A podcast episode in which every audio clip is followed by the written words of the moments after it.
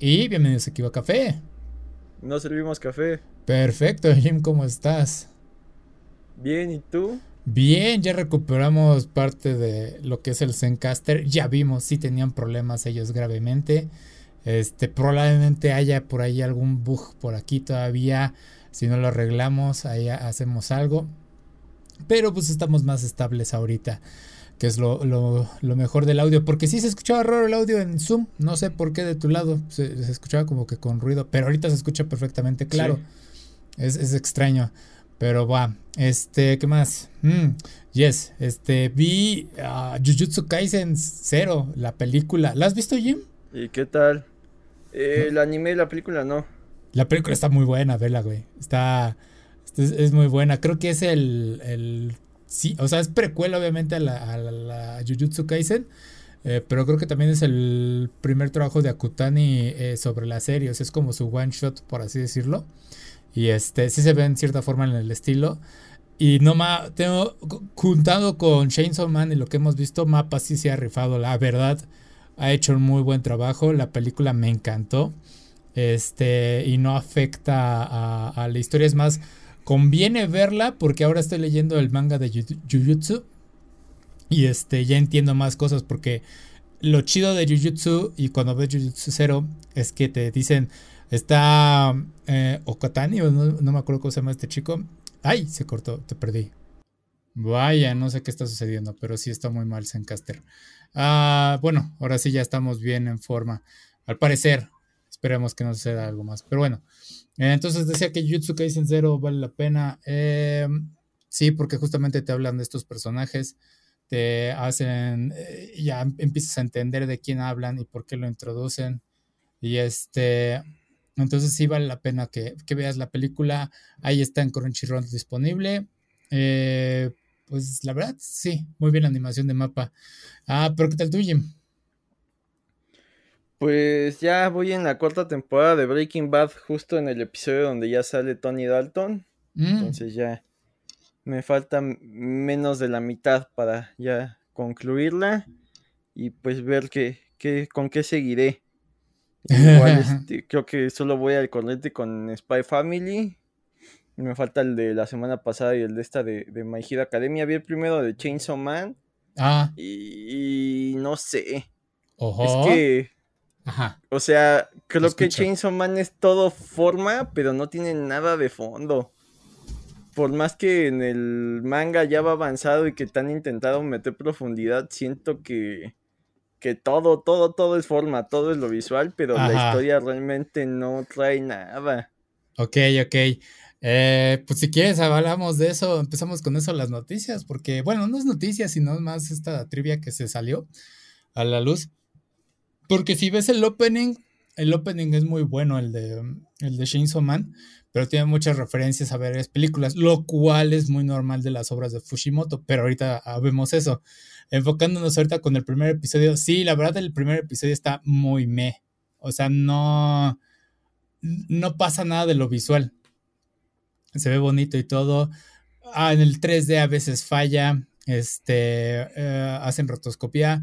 Digo, no, no destacan, sí, pero mantiene una buena animación. Eh, la historia, como dices, es muy lenta. ¿Has leído el manga?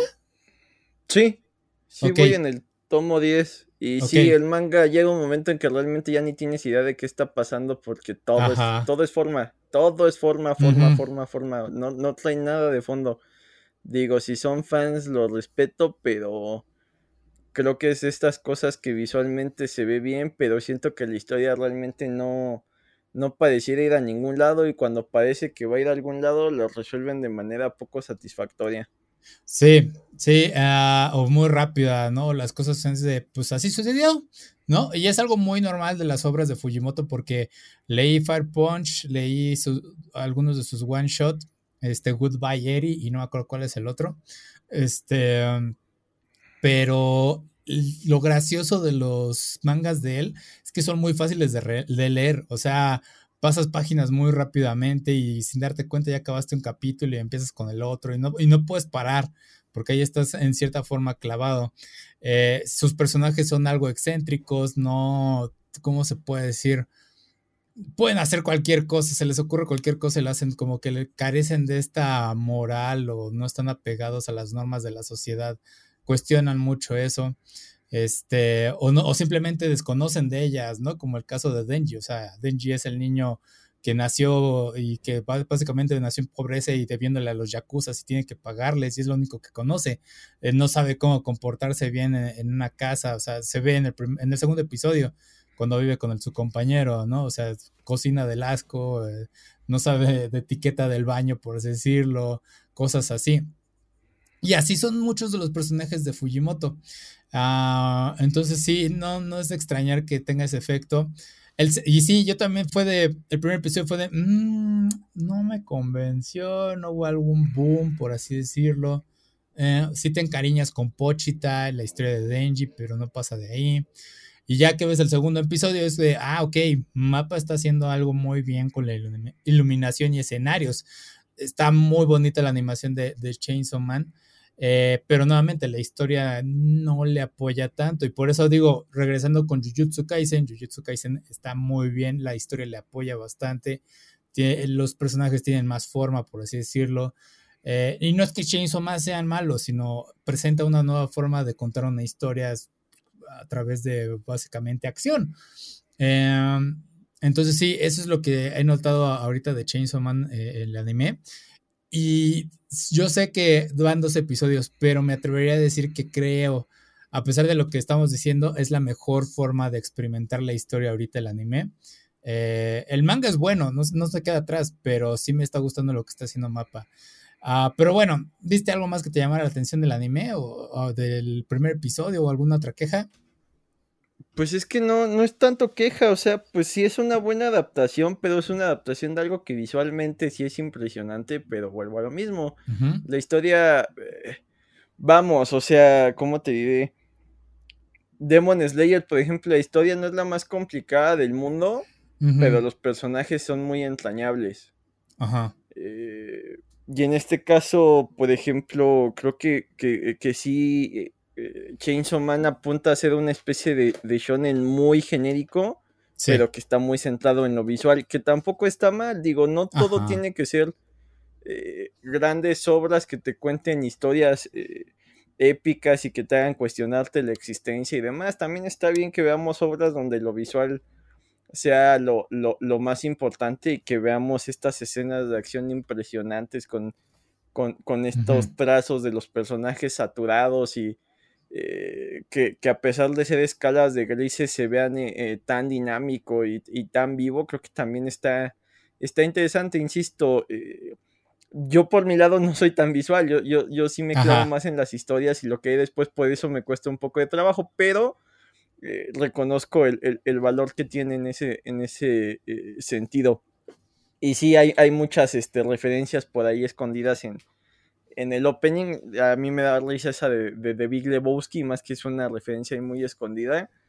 Y, más en estas épocas eh, que curiosamente ha salido gente muy importante como, como este Scorsese quejándose de que si las cosas son cine o no son cine y hablando específicamente en lo que es este las películas de superhéroes, ¿no? Por ahí eh, creo que el mercado está tan saturado que en otros tiempos todo el mundo estaría vuelto loco por ir a ver Black Adam y si te das cuenta eh, a muchos se les ha pasado que, que, se estrenó hace unos días, ¿no? O sea, eh, no has visto post de que no hagan spoilers y demás, entonces que ahora eh, el anime se, se, vuelque a hacer lo que esté de moda, ¿no? Eh, ayer que andaba por la ciudad me llamaba mucho la atención que había publicidad en grande de, de, One Piece Red que sale aquí en Latinoamérica en noviembre. Entonces, pues sí, eh, todos estos mundos chocan y, y pues mucho,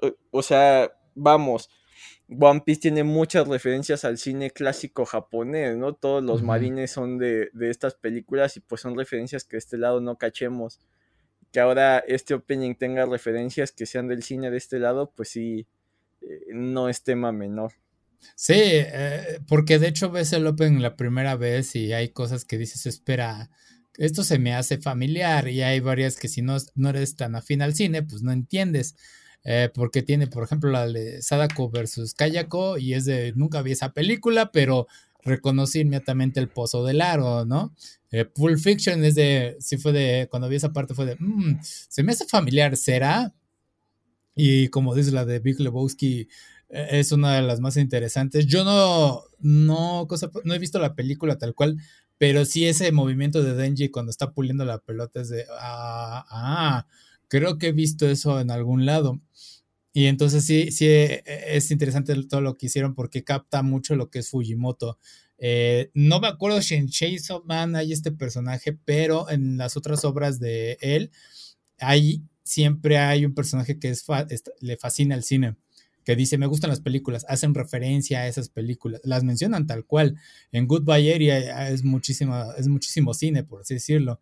Este, eh, y sobre todo la forma en la que Fujimoto dibuja sus mangas, lo has de haber visto en Chainsaw Man. O sea, es como una secuencia, como si estuvieras viendo la tira de, de la película del cine, ¿no? Vaya, con, lo que se filma, el filme, vaya.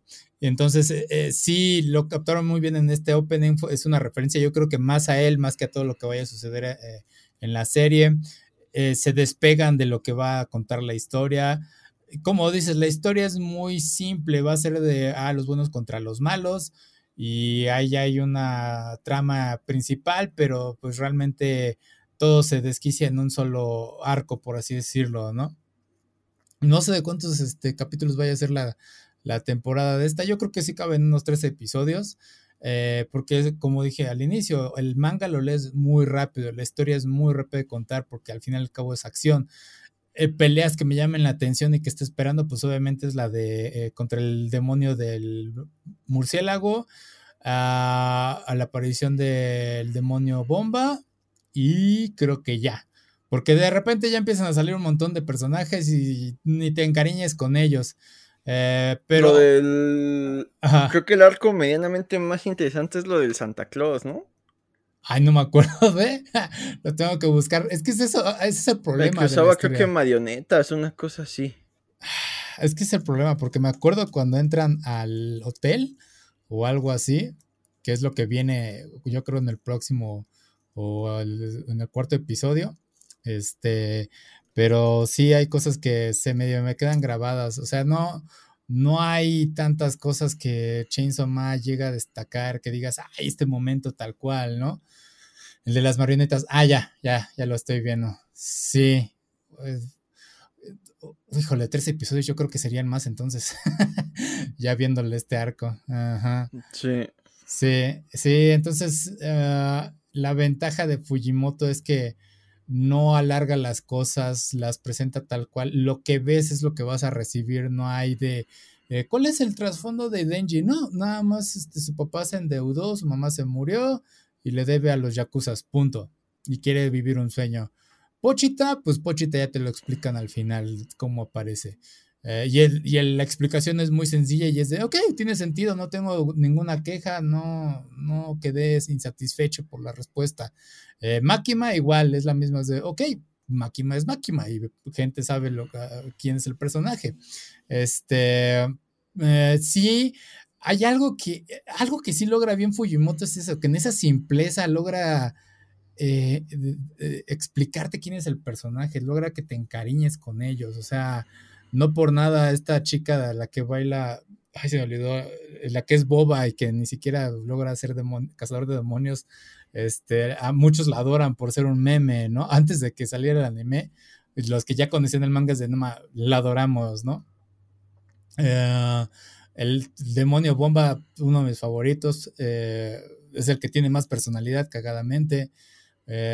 y luego, pues está el demonio de, de las armas o la pistola eh, se hace muy, esa es una de las, es cuando empieza como que a decaer el manga, no es como, no decaer, sino como que empieza a, ser muy eh, surrealista, es de, ah, ok, ya acabó, ya, eso, era todo. O sea, no les voy a arruinar el momento, no estoy diciendo nada de spoiler, pero, o sea, eh, cuando se ve animado va a ser muy buena la animación, eso sí, no va a decepcionar. Este, si mantienen lo que están ahorita mostrando mapa. Pero sí, no, no hay tal cual algo que destaque el anime de Chainsaw Man, fuera de la animación que están logrando ahorita, los escenarios nuevamente se me hacen fantásticos, la iluminación de los personajes, eh, muy bonito los colores que están eligiendo, pero nuevamente, historia no hay nada, peleas van a ser buenas, y eso es todo lo que aporta. Eh, no sé si quieras añadir algo sobre esto de Chainsaw Man, Jim. Pues hay que esperar, digo, eh, tiene el personaje adorable para volverse casi, casi memeable o, o, el, peluche de la temporada.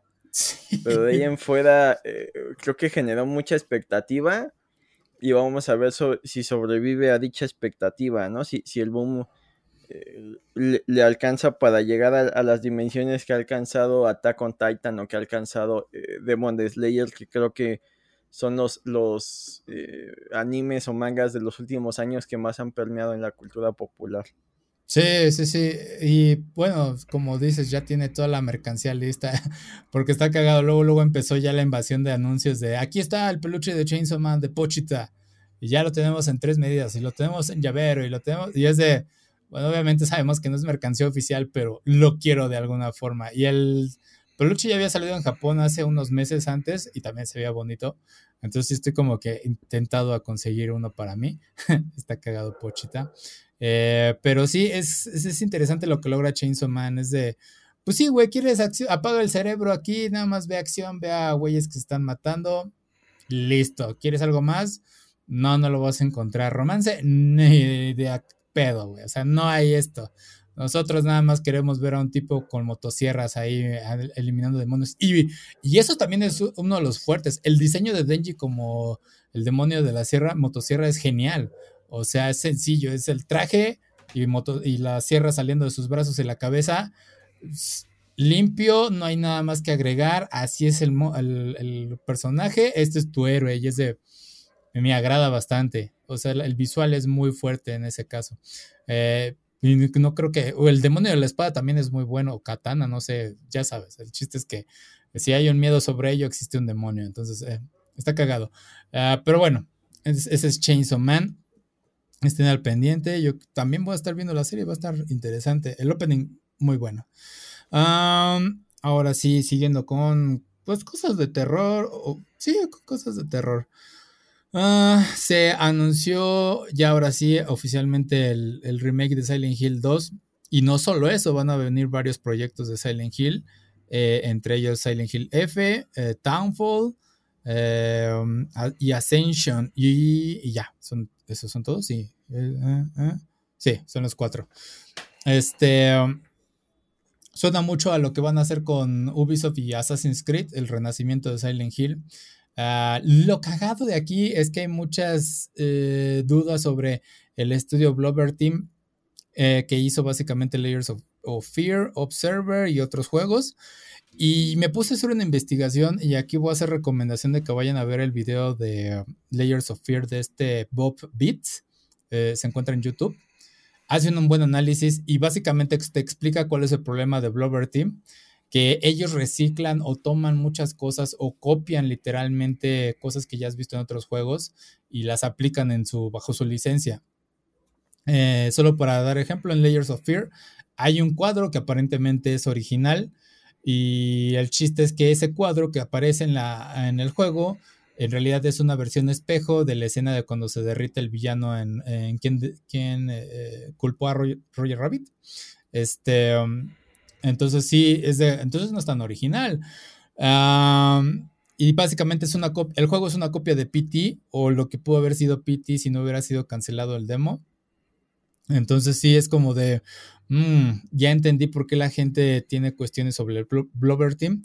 Y todavía salió el comentario del director para decir, hey, eh, nos gustaría que Konami nos dejara hacer nuestras propias cosas y no tuviéramos que hacer lo mismo del juego porque queremos como que más miedo. Y es de, eh, no, ya tenemos un problema ahí porque no entiendes de qué trata Silent Hill 2. Sobre todo porque es uno de los más queridos de la franquicia y el terror que usa Silent Hill es más psicológico, es más el suspenso. Entonces, querer poner como que momentos de miedo, eh, no. Ah, también ah, justamente Bob Beats subió un clip en el que creo que fue en Observer, o no me acuerdo qué juego, un, güey encontró como lo que es programación básica y barata, por así decirlo, en el que al llegar a cierto punto aparece un bebé corriendo en un pasillo y según te tiene que asustar. Pero lo cagado de esa escena es que el bebé sale corriendo y se estrella contra un muro y se muere cuando estrella contra el muro. Es una animación muy estúpida que causa el efecto contrario. Y cuando el güey dice, ok, me voy a regresar y voy a volver a pasar, se vuelve a activar la misma animación y encuentra el punto en el que tienes que hacer retorno y, avanzar para que vuelva a activarse la animación y lo hace como cinco veces y se resetea y es de, ah, esa es programación muy barata y estás arruinando el juego si querías tener terror. Entonces sí, me puse a hacer un tanto de investigación eh, sobre ello y sí ya empiezo a ver la preocupación de Blover Team. Pero bueno, ¿viste algo de esto, Jim? Pues siguen trayendo viejos clásicos, ¿no? Y más un juego que, revolucionó bastante porque, vamos, o sea, sí había terror entre comillas, o al menos siempre existieron juegos que intentaban emular el terror, ¿no? Los más viejos de, de Freddy, de Jason, desde el NES básicamente, ¿no? Eh, pero ya cuando, cuando creo que lo que más llega a sumar al miedo es el, audio y al menos en, PlayStation pues ya podía subir efectos mucho más realistas. Sí. la capacidad del disco de almacenar información. Entonces eh, aparecieron la cumbre, entre comillas, de los juegos del terror. Eh, un poco como máximo emblema, pues los Resident, ¿no? Y los Resident, a pesar de ser terror hasta cierto punto, seguían contando con este factor de, de acción. O sea, al final pues tenías eh, pistolas y eran soldados. Ya con los Silent Hill le sumaban el hecho de que pues hasta cierto punto eran civiles y te podías defender como pudieras, pero priorizaban el escapar. Tal cual como una película de terror. En, en, unas películas de terror por lo general las víctimas eh, tienen que huir y al final eh, ven una forma de vencer al monstruo de una forma muy específica, pero pues rara vez es un enfrentamiento cuerpo a cuerpo o este tipo de, elementos más del cine de acción. Entonces, Silent Hill traía muy bien esto y, lo más importante es que sí creaba una atmósfera donde eh, no sabías qué iba a pasar. Eh, no sé qué tanto por las limitaciones de hasta dónde podías renderear para que el personaje viera y qué tanto por porque pues sí creaban esta atmósfera de la neblina. Entonces eh, es un juego que, mucha gente le tiene mucho cariño, que no ha sido tan explotado como otros, a pesar de que se ha intentado llevar al cine pues por lo general reciben críticas mixtas más del lado de, eh, pues se llama como el juego, pero no tiene mucha relevancia y, que, que lo quieran traer más, eh, que hayan decidido optar por la segunda parte, ¿no? Saltándose la primera, lo que parecería la, opción lógica, ¿no? Eh, si los vas a traer, traerlos en orden. Entonces que hayan remasterizado el 2 pues, también levantó algunas cejas.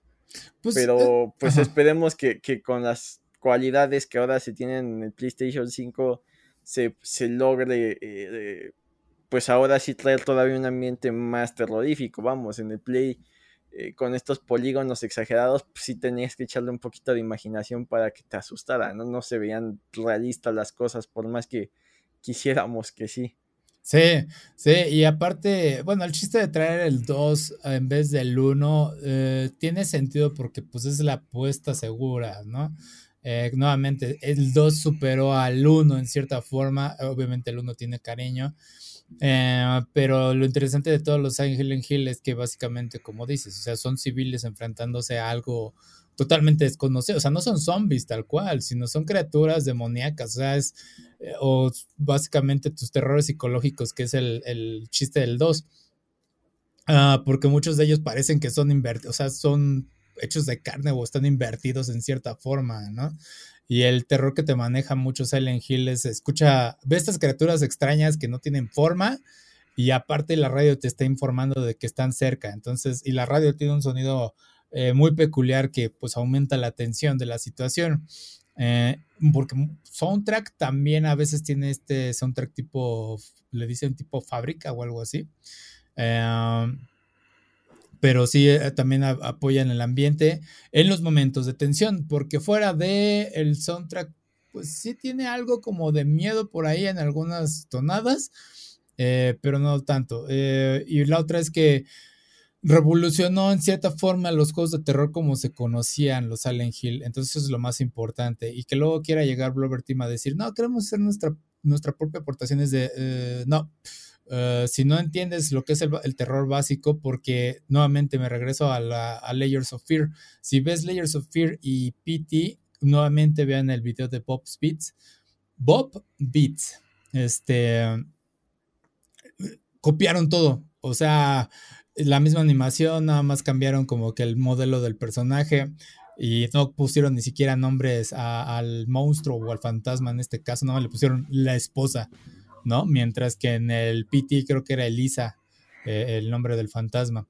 Entonces, este, un demo todavía hizo más, le dio más cariño a lo que era una prueba de una hora que un juego que, que era más de cuatro horas o cinco horas, ¿no? Entonces es cagado. Eh, entonces sí, Blover Teams básicamente compró la licencia y nada más lo único que tiene que hacer es hacer un remake de todos los gráficos y hacerlo tal cual el juego. No tiene que matarse haciendo algo nuevo y que no le muevan. Ah, porque ese es el problema también que tiene Konami con Silent Hill. Konami tiene la licencia, puede hacer lo que quiera con el nombre y ya. Pero no lo hace, se enfoca en los pachinko. Entonces, de repente, empieza a sacar estos proyectos, distintos Silent Hills, y estoy hablando de Origins y lo que salió en Vita y no me acuerdo qué otros. Ah, pero lo que sucede ahí es que básicamente llegaron estudios y le dijeron, oye, podemos hacer un juego Silent Hill, nada más necesitamos que nos prestes tu nombre. Y es de, ok, Konami, pues bueno, pues págame la licencia y hazlo. Y a Konami le vale gorro, o sea, es, de, pues, es dinero para mí al final del día, ¿no? Y es algo válido pero al mismo tiempo es como de, güey, pues no le estás haciendo, no estás respetando el cariño que le tienen tus fans, ¿no? A esta franquicia es como, pues dinero es dinero, güey, al final del día. Y lo que puedo ver con esto es que hice investigación sobre quiénes van a estar a cargo de um, estos nuevos juegos de Silent Hill F y Townfall y Ascension. Y por ejemplo, Ascension eh, lo va a hacer un estudio. Bueno, más bien no conozco bien el estudio, pero lo que va a ser el, el, juego va a ser algo similar a lo que vimos en los juegos de Telltale Games en los que básicamente tienes que tomar decisiones y avanza la historia, ¿no? Y vas a tener múltiples finales, aparentemente. Eso es lo que están diciendo. Uh, Townfall va a ser algo muy similar a Five Nights at Freddy. Es básicamente hicieron el estudio dos juegos que es ves un tablero, ves cómo avanza la acción y tú nada más estás eh, controlando el tablero. Digo, no son malas ideas de juego, pero obviamente nada más es de, ah, pues le ponemos Silent Hill para crear una historia. Bueno, Em, y Silent Hill F eh, es el más interesante ah, porque va a estar básicamente situado en Japón. Eh, obviamente, por eso es, interesante. Pusieron un remix de la canción versión japonesa. Ah, y aparte la historia va a estar escrita por el escritor de Higurashi no Naku Koroni. Es buen escritor, eh, sus juegos realmente son novelas ligeras en videojuego, entonces en gameplay no creo que vayamos a ver acción. Es muy pronto para hablar sobre el gameplay de ese juego, eh, pero probablemente no sea lo que muchos vamos a estar esperando. Me dio un aire de Fatal Frame 2 al mismo tiempo el juego, pero bueno. Entonces sí, eh, más que nada están usando como que el nombre de Silent Hill para crear algo nuevo, entre comillas, ¿no? Y lo hemos dicho, o sea, apoyamos la creatividad y todo eso, pero aquí es como de, pues nada más queremos usar el nombre para meternos dinero todos. A mí eso es lo que me suena ahorita. Ah, lo único que va a convenir es Silent Hill 2 y hasta que vemos más trailers, pues es que vamos a poder juzgar bien el juego. Algunos no están felices con la dirección de algunas tomas porque no captan bien la, uh, la tensión o lo que sienten estos personajes al momento en el que se topan eh, ciertas situaciones, ¿no? Ah, es que es muy raro porque nuevamente son estos momentos, eh, Silent Hill de esos juegos, como dijiste al inicio, en el que aprovecharon todos los recursos que tenían a la mano para lograr un cierto eh, sentimiento en el gamer, por así decirlo, comunicar algo, este miedo. Entonces, cuando ya tienes todos los recursos y pues nada, básicamente tienes que hacer un copy-paste, pues no creo que sea el mismo efecto. Pero bueno, algo más que quieras añadir, Jim. Pues está curioso cómo insisten en revivir franquicias viejas y no le apuestan a traer cosas nuevas. Eh, sí, sí, digo, no es muy distinto a lo que comentábamos de la serie de Belma de Scooby-Doo. Ah, entonces, mm, ah, veamos, digo, al fin y al cabo, el chiste de Silent Hill es que puedes contar múltiples historias, no es diferente a Cyberpunk Edge Runners. Eh, como dicen al final del día en la serie, pues eres una leyenda más que se cuenta en Night City. Em, entonces sí puedes sacar muchas historias de Cyberpunk. Obviamente hay un límite y hay un y también ah, ahí está. Y también hay un este entender que, por ejemplo, pues tienes que darle un alto a ciertas franquicias y decir, bueno, ya logramos lo que sea. Porque lo curioso también de Silent Hill es que Pyramid Head salió de ahí, güey, de justamente Silent Hill 2 y escaló de ser básicamente el jefe a ser la mascota de toda la franquicia. es lo más cagado que hemos visto. O sea, es el, monstruo es pues una mascota literal. Suele pasar. Nemesis fue lo mismo. Pero, pues Nemesis lo tienes presente, pero no lo ves tan viral como, por ejemplo, en una convención, ¿no? O sea, ¿cuántos cosplays ves de Pyramid Head? Sí. sí. Bueno, o sea, sí hay más cosplays, pero sí hay gente que le gusta hacer el cosplay de. Sí, pero digo, ah, puedes lanzar a Nemesis a la calle y no creo que te lo reconozcan tantas gente como el caso de Pyramid Head, porque es de. No, ahí se van, ahí se van. ¿Se crees? Yo creo que ahí se van. Es más, yo creo que Pyramid Head sí lo ubican, pero no saben de qué juego. Y Nemesis sí lo ubican, que es de Resident mm, Evil. Ok. O sea, Pyramid Head sí es más famoso, pero no ubican de dónde es. Ok. Y Nemesis a lo mejor no, no dicen, o sea, no, no lo ubican, pero sí, sí entienden que es de Resident. Ok, ok. Sí, entonces, digo, al final del día el chiste es ese. Eh, el Pyramid es una imagen muy fuerte para la franquicia, entonces no se ve mal en lo que se ve del tráiler. Las gráficas no tampoco se ven mal. Entonces, sí.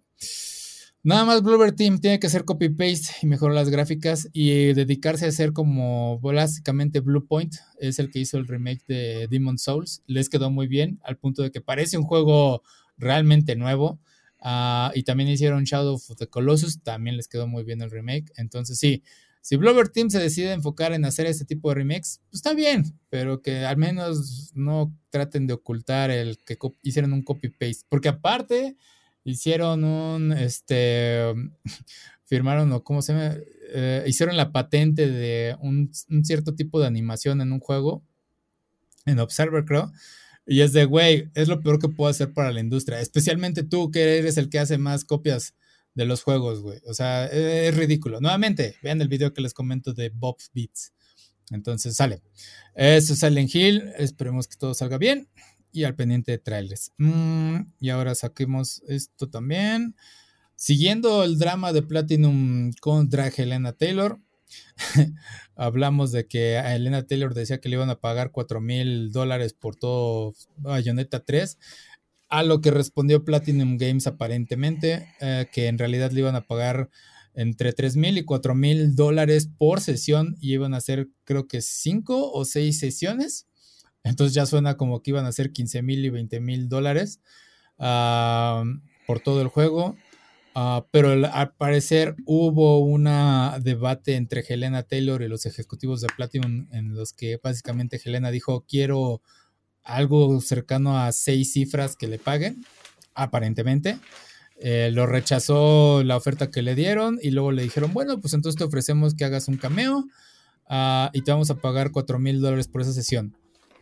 Entonces sí, la historia está muy rara porque realmente todo es de, pues entrevisté a fulano y quién es ese fulano. Ah, no puedo decir. Y es entonces realmente es un comunicado oficial. Mm, técnicamente no, pero es lo que están diciendo Platinum Games. Y obviamente Helena Taylor ya salió a decir, no, están mintiendo, nada más están cubriendo. Y es de... Ah, está raro porque la negociación lo que le están ofreciendo es de, ok, eso suena acorde a tu trabajo.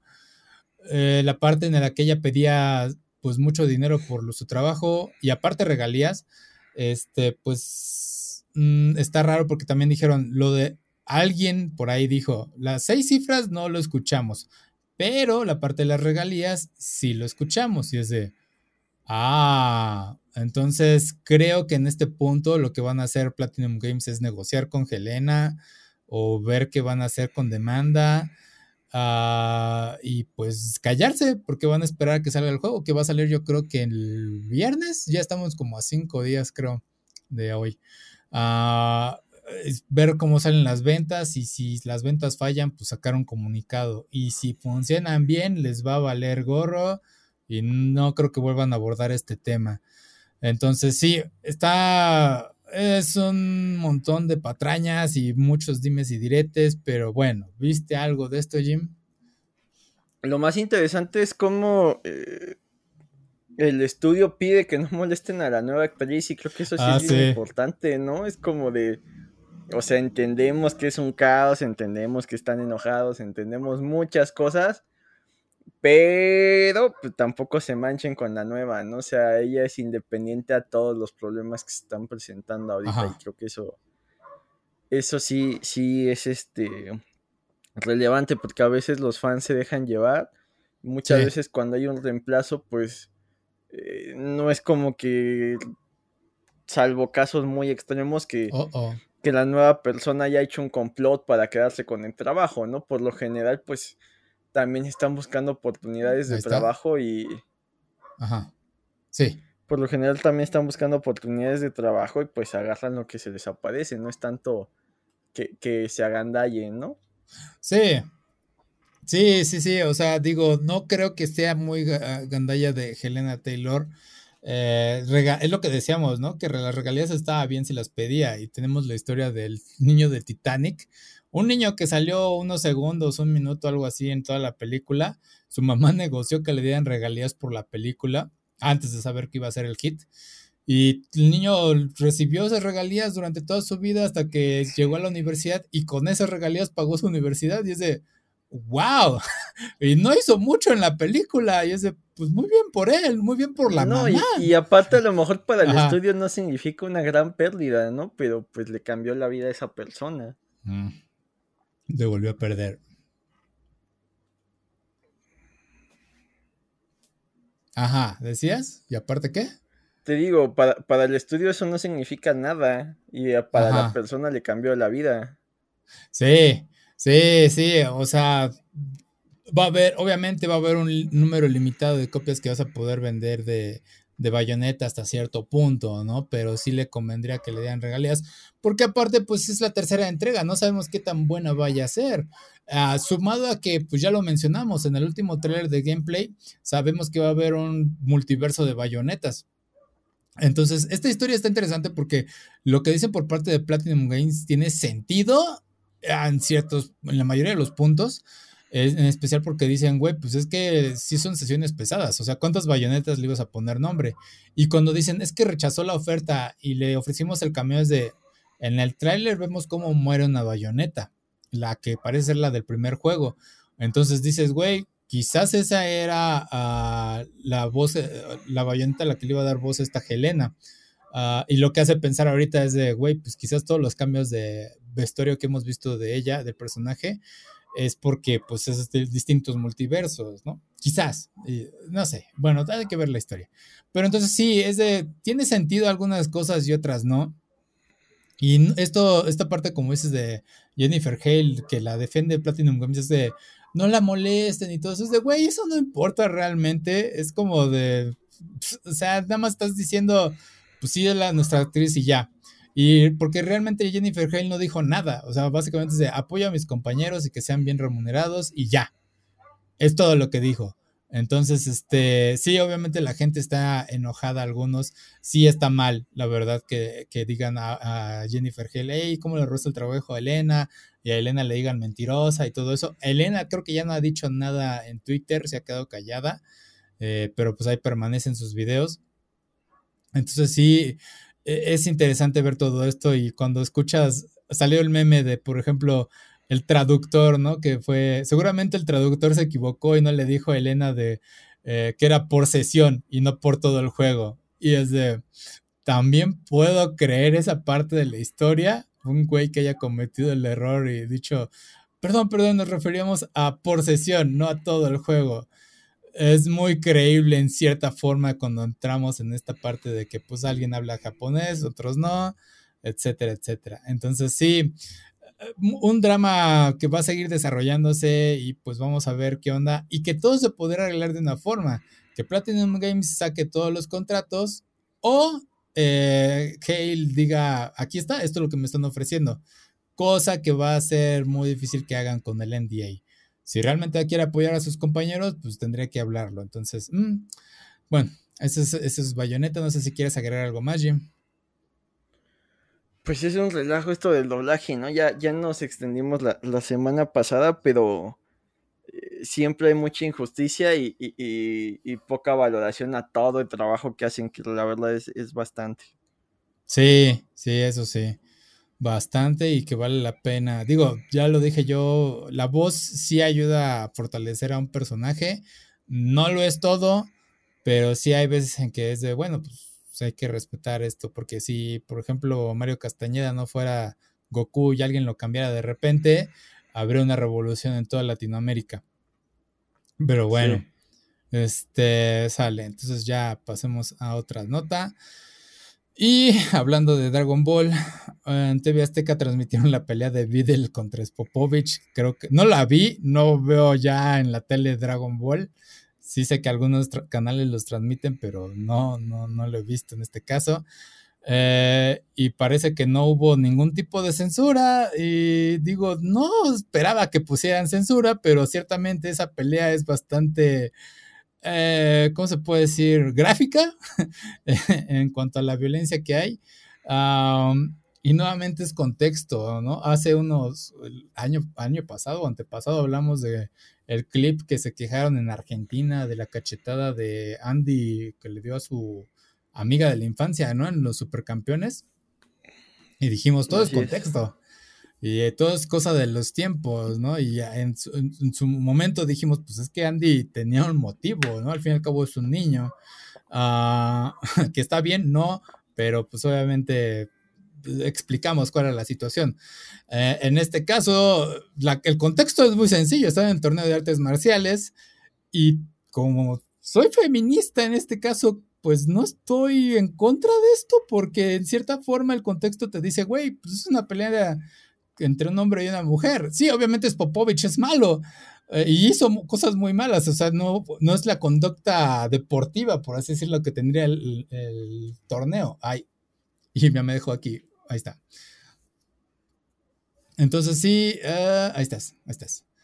Entonces sí, la pelea sí termina muy mal, sí es, le va muy mal a Videl, técnicamente aceptó los términos de la pelea, no sabía que iba a suceder, eh, pero es esta cosa de que pues a veces los eh, mangakas de shonen no saben cómo elaborar personajes femeninos o hacerlos fuertes, porque al final y al cabo Videl nada más es usada en esta pelea para decir, hey, Gohan, enójate.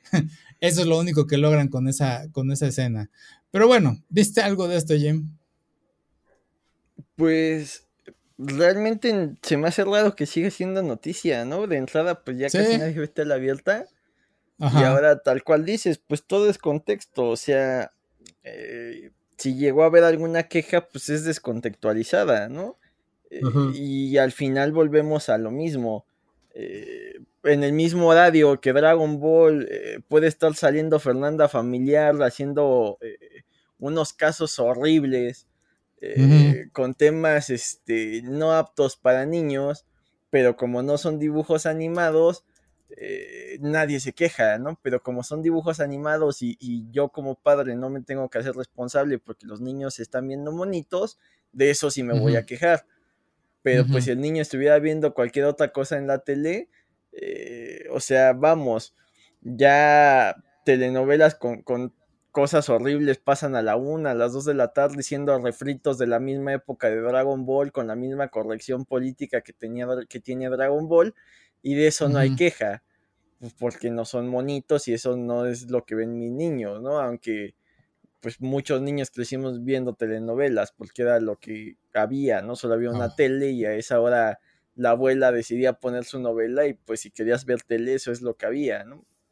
Entonces, eh, al final, tal cual dices, todo es contexto y también todo es eh, cómo te haces responsable. Si estás viendo con tus hijos Dragon Ball, creo que desde el episodio 1 le tienes que hacer claro que la violencia está mal, ¿no?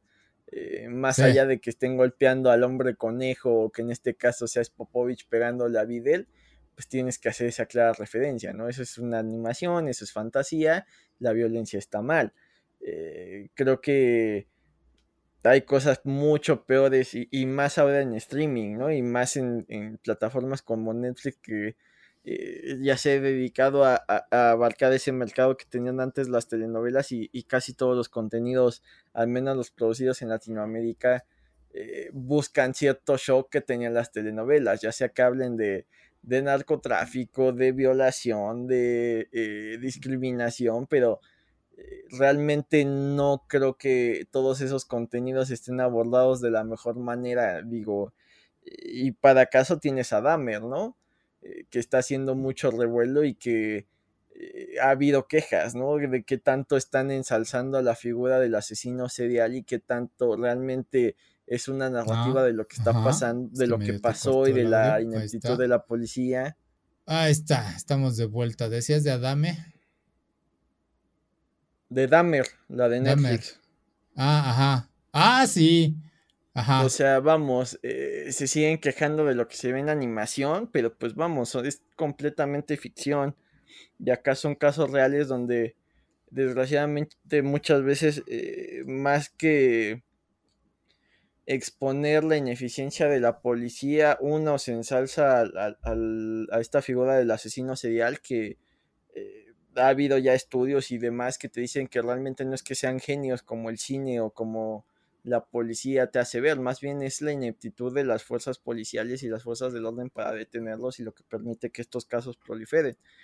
Por otro lado, estás revictimizando a todas las, las personas a las que atacó este sujeto. Entonces, vamos, eso es mucho más preocupante pero pues la gente prefiere seguirse quejando de una animación que de ficción donde le pegan un personaje que no existe que realmente ir contra la serie que está de moda, ¿no? De, de quejarse de, de, de, las narcoseries y demás, pues porque están de moda y porque en teoría así son para adultos, aunque pues vamos, Netflix, eh, salvo que seas un padre muy consciente y que tengas muy bien delimitados los, los filtros por edad, no creo que eh, pues lo tengan tan limitado si son padres que pues tampoco están al pendiente de qué es lo que están viendo los niños en tele abierta.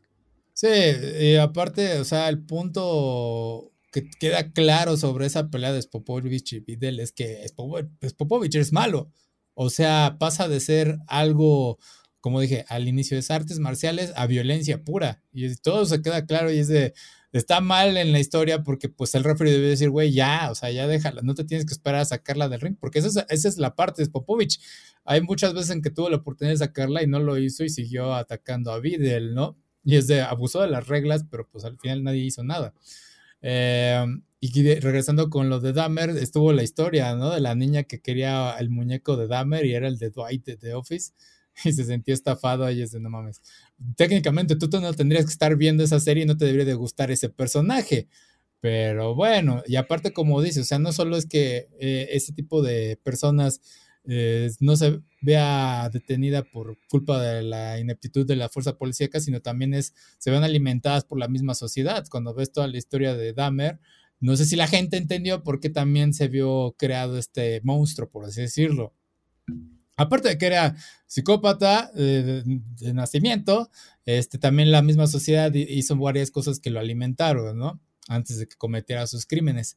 Entonces, sí, eh, el chiste de aquí es que eh, en la pelea de, de Spopovich Videl es, una es contexto, dos es ficción que te está enseñando lo que no debes de hacerse, porque así es como luce un villano. Entonces, no está realmente alimentando la idea de que hagan esto, ¿no? Este, y tres, pues como dices, hay cosas peores y le están dejando a los niños ver esas cosas. Eh, digo, no, no me quejo de, esa parte de Dragon Ball, o sea, creo que es uno de los momentos que justamente demuestra, ayuda a, alimentar esta idea de, la historia, vaya, en la que te dicen, güey, ya los humanos ya no pueden hacer nada contra los enemigos o contra personajes como Goku y demás, o sea, algo que me gusta mucho de esa introducción de ese arco es este, el medidor de pelea que hacen ahí eh, de, Satán, ¿no? El de golpear, me encanta, porque es de, ah, Satán obtuvo la puntuación más alta de 220 puntos, algo así, ¿no? Llegan Goku y compañía y salen como los 500, 800, 300, cosas así, porque están fingiendo al, fin y al cabo. Y llega Vegeta y pa, revienta la máquina y dice, güey, ya ningún contrincante le sirve a ellos. O sea, el hecho de que están ahí es nada más porque quieren hacer, poner reglas Goku y compañía para tener un enfrentamiento amistoso. Ese es el punto. Y cuando llegas Popovich, que ya es un superhumano, es decir, mira, ya estas cosas ya no sirven para nada, para los humanos, o sea, ya no tienen cabida aquí. Goku y compañía ya no deben participar en los torneos. Algo lamentable, ¿no? Pero bueno, eh, ¿algo más que quieras añadir ahí, Jim? Pues. Ay, es que volvemos a lo mismo, ¿no? La necesidad de, de quejarse de algo que no entiendes. Digo, no sé si viste que por ahí eh, había, fue muy polémica que Canal 40 hizo una mesa de gente blanco quejándose de la inclusión en el cine y es como de, es que si, si nunca has entendido lo que es la discriminación, pues no hables de eso, ¿para que te metes en problemas? Es el de Bo Jack, ¿cómo se llama? El de eh, que justamente tiene ese nombre, ¿no? Ese meme de Bojack Horseman de hombres blancos hablando sobre el aborto, una cosa Ajá, así. algo de las mujeres. Y, ese, y también, y no la primera vez, porque también hubo una entrevista en, Televisa, no me acuerdo, creo que fue algo sobre el. Un tercer grado o algo así, ¿no? Ajá, algo sobre la marcha feminista y eran puros hombres y era de, ah, por Dios, ¿no? O sea, ni siquiera estaba Denise Merkel ni nada, y era de, güey, tenías que haber estado ahí mínimo. Entonces sí, es esos momentos fail de, güey, no mames, mínimo hazlo equitativo, balanceado, pendejadas, pero bueno. Sí, entonces uh, Dragon Ball es un producto de su tiempo y si acaso TV Azteca se quiere librar de ello, pues nada más que ponga al inicio como lo hizo Warner Bros. Es de este producto es de su tiempo, ¿no? Eh, bien hecho en ese sentido, o si no, no, no lo pases. Es de, güey, la gente tiene que comprender, son tiempos distintos, y tienes que entender la situación. Ya expliqué de lleno cómo es la situación y por qué esa pelea está mal y por, bueno, mal dentro de la trama, este, pero pues explica bien la historia. Entonces sí, eh, producto de su tiempo Dragon Ball. Pero bueno, si quieres lo dejamos así por todos los problemas de conexión. Este, Jim, ¿dónde te pueden encontrar? En Twitter como Jim que busquen los contenidos de Comics versus Charlos. Perfecto. Y a mí me pueden encontrar como aquí a Play en Facebook, Twitter, Instagram y YouTube. Eso es todo por esta semana. Voy a hacer un video de las recomendaciones de anime, entonces estén al pendiente de esta temporada. Y bueno, gracias por acompañarnos. Tengan un buen día, tengan un grandioso día. Sale, bye. Sim, sim.